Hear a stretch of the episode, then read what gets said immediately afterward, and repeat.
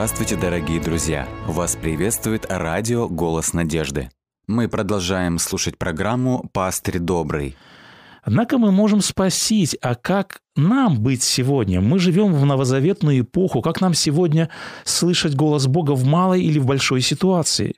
Ведь чем сложнее ситуация, тем более ясно мы хотим слышать указания от Господа. Можем ли сегодня мы говорить с Богом лично? Может ли Бог говорить с нами конкретно по моей ситуации? Я хочу прочитать еще несколько текстов. В Евангелии от Иоанна Христос сказал, «Утешитель же, Дух Святой, которого пошлет Отец во имя Мое, научит вас всему и напомнит вам все, что я говорил вам». Об этом говорит и апостол Павел, «Ибо все водимые Духом Божие – суть сыны Божьи». Что мы видим из данных текстов? На кого Христос возложил функцию водительства и руководства после Вознесения? Да, здесь сказано, Дух Святой будет направлять, будет научать, Он будет руководить.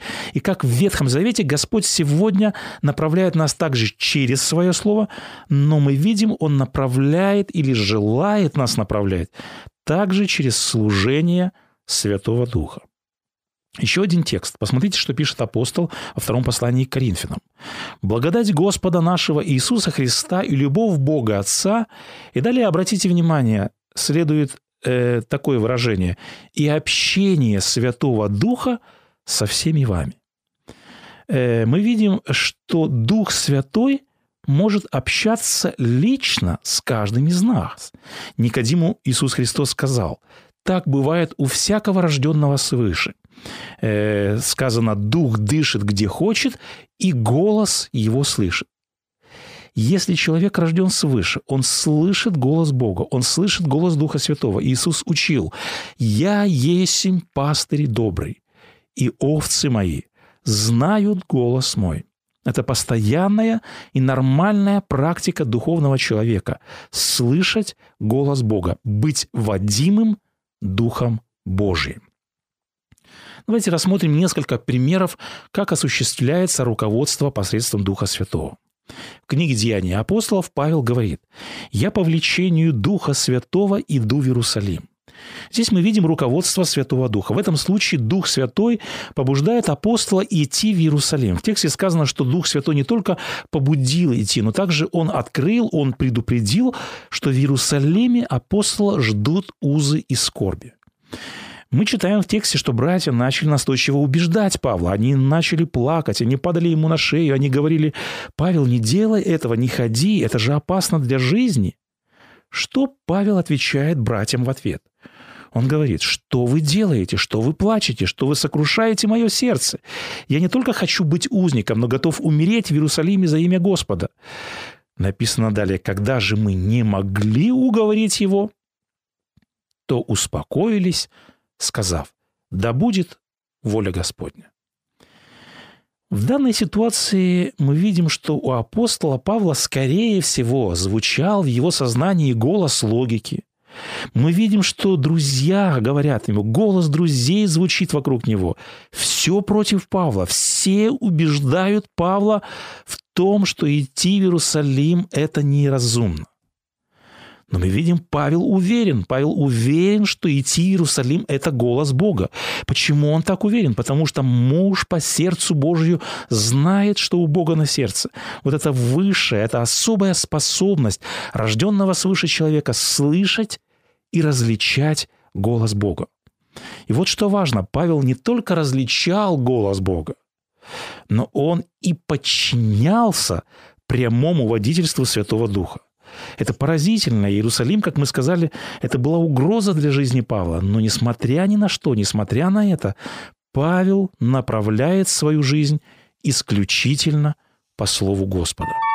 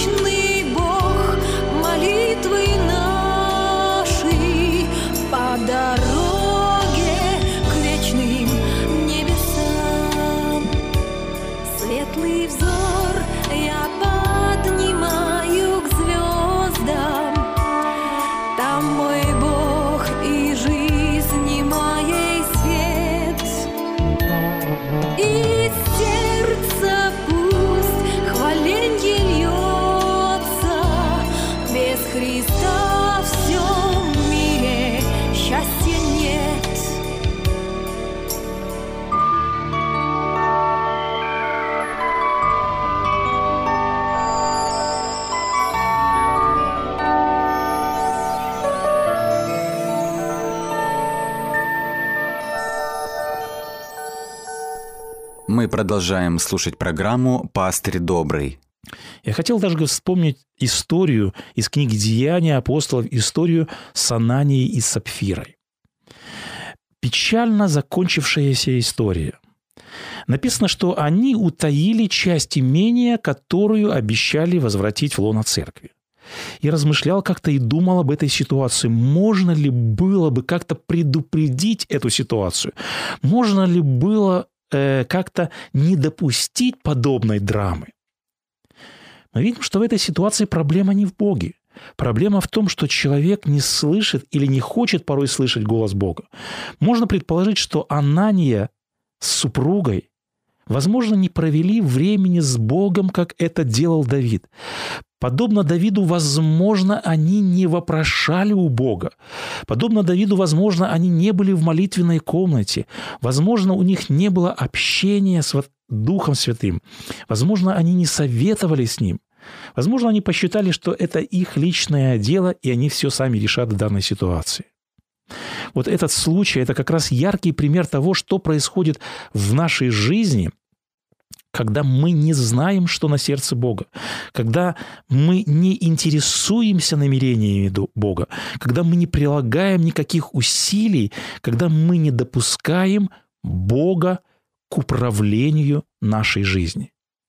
Мы очень многого не подразумеваем. От нас очень и очень многое сокрыто, пока мы не закроем за собой дверь, как повелевал нам Иисус Христос, и не представим на суд Господем даже наши самые добрые желания, как это делал Давид. Даже если по-человечески все ясно, это наша обязанность, это наша ответственность, если можно так сказать, домолиться, допоститься до того момента, пока мы не убедимся, что это желание Бога, что это воля Бога, что это решение самого Бога. Мы часто молимся, но при этом мы порой уже приняли решение. Порой наши планы уже выстроены.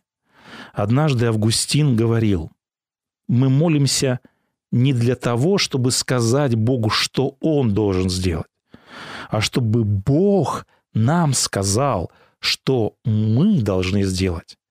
Главный вопрос христианина – Господи, что повелишь мне делать? Только такая молитва – может быть услышана на высоте. В книге Псалтырь сказано о Давиде так. «Он клялся Господу, он давал обет сильному Иакова, не войду в шатер дома моего, не взойду на ложе мое, не дам сна очам моим и веждам моим, дремания не дам очам». И далее сказано, «Да коле, да, говорит Давид, не найду места Господу, сильному Израилю». Пророк Авакум говорит Господу, «Я стану на стражу, я буду наблюдать, что скажет Он во мне». Подобные слова говорит пророк Исаия. Он говорит, «Я буду искать тебя с раннего утра», говорит он Господу. «Я буду искать тебя во внутренности моей». Мы видим, что все эти праведники не сомкнули глаз своих, они ни шагу не ступили, пока не нашли Бога и Его волю. Как Бог может говорить с нами?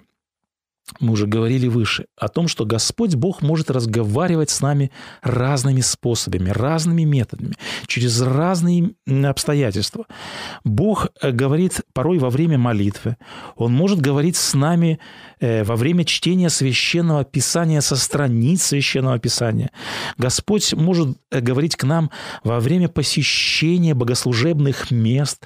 Господь может говорить, конечно же, к нам порой и через голос друзей, через голос священного священнослужителей, через голос обстоятельств, через голос совести, э, мы видим, что Господь говорит многократно и многообразно.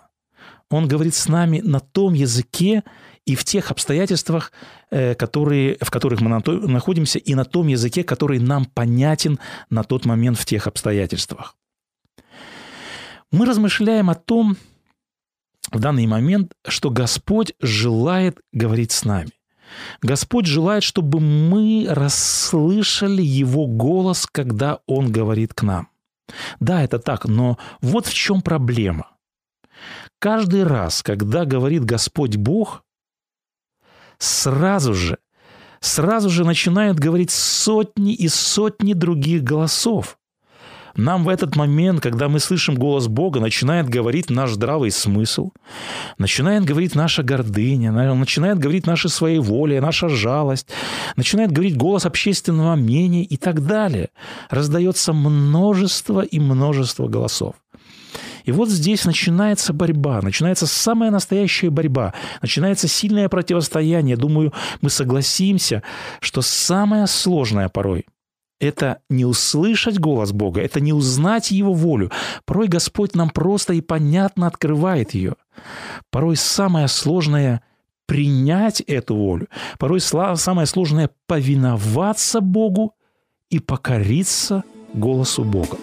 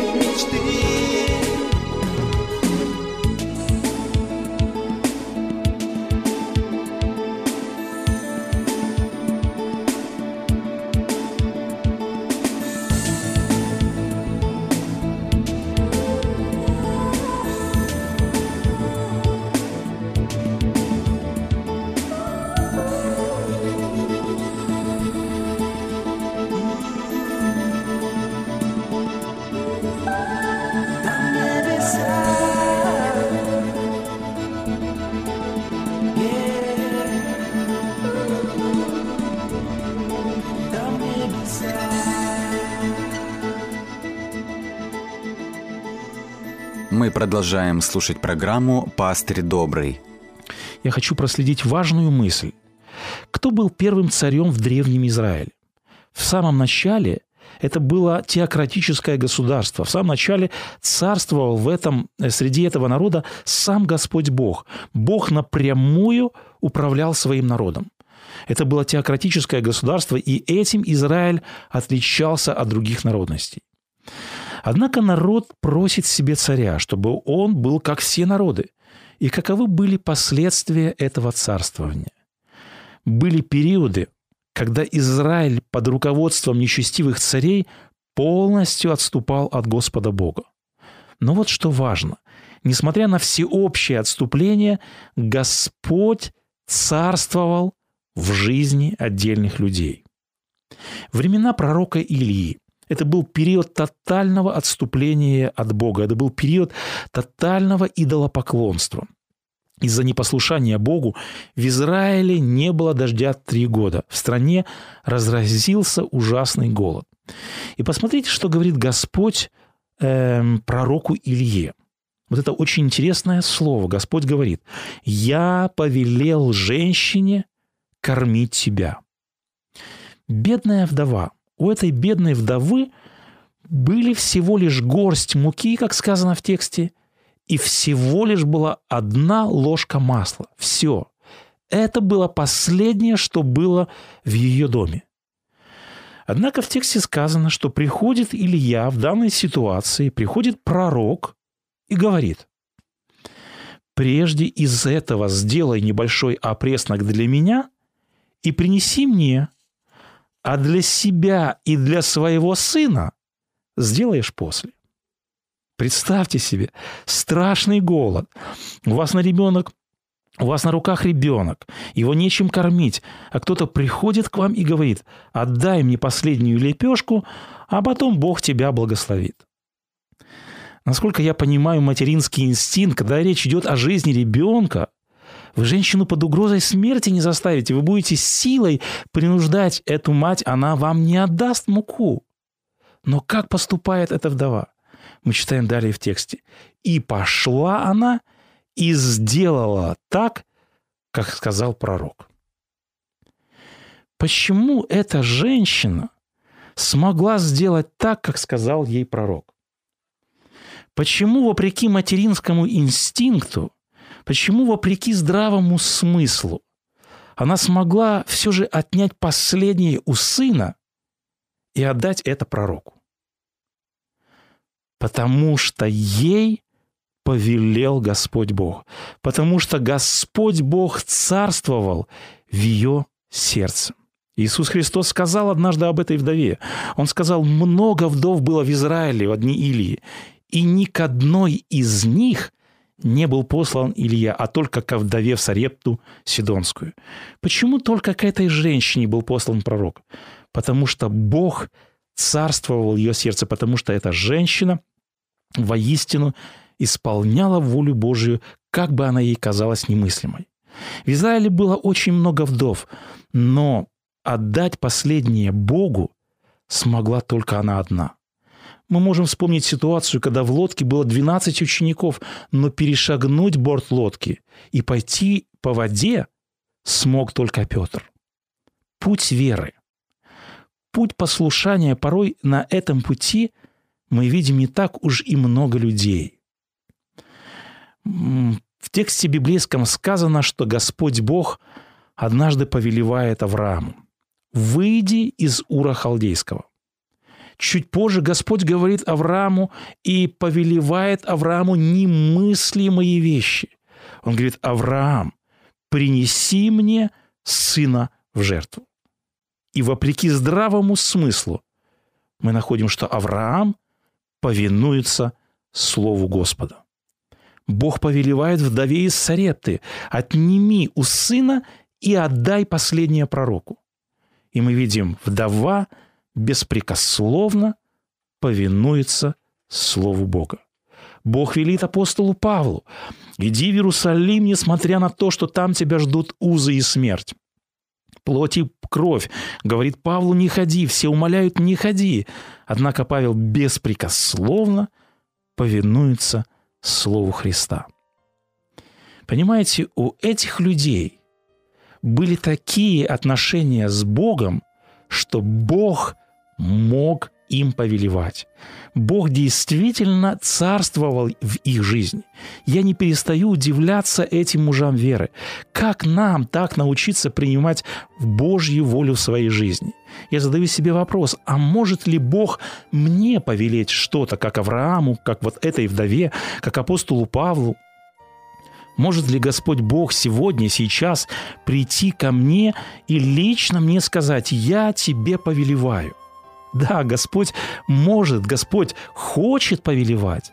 Однако вопрос в другом, насколько я позволяю Господу царствовать в моей жизни, в моем времени, насколько я позволяю Господу царствовать в моих планах, в моих финансах, насколько Бог может воспользоваться всем этим, сколько у Бога прав в моей жизни, насколько Бог может на меня рассчитывать принципиально важно понимать крест Христов, все его страдания, вся работа Святого Духа, которого Он послал, все это проделывается над нами огромная работа, и все это ради одного, ради основной причины, ради того, чтобы мы принесли плод. Какой же плод желает видеть Господь в нашей жизни? Господь Бог желает вырастить человека в то состояние, когда Господь сможет протянуть руку и воспользоваться нами. Да, Бог, Он слуга, Он служит нам. Он сказал ученикам своим однажды, «Я посреди вас как служащий». Господь действительно служит нам. Однако Он восполняет наши нужды, и Его задача и Его мечта в том, чтобы Господь мог не только служить нам, Господь Бог желает, чтобы Он царствовал в нашей жизни – мы говорим о том, что Господь Бог есть Царь царей. Мы говорим о том, что Господь Бог восседает на небесном троне. Однако царствует ли Господь в моем сердце? Царствует ли Господь Бог в моей жизни, в моем доме, в, моем, в моей семье? Желаем ли мы быть человеком по сердцу Божьему? Желаем ли мы, чтобы Господь царствовал в нашей жизни.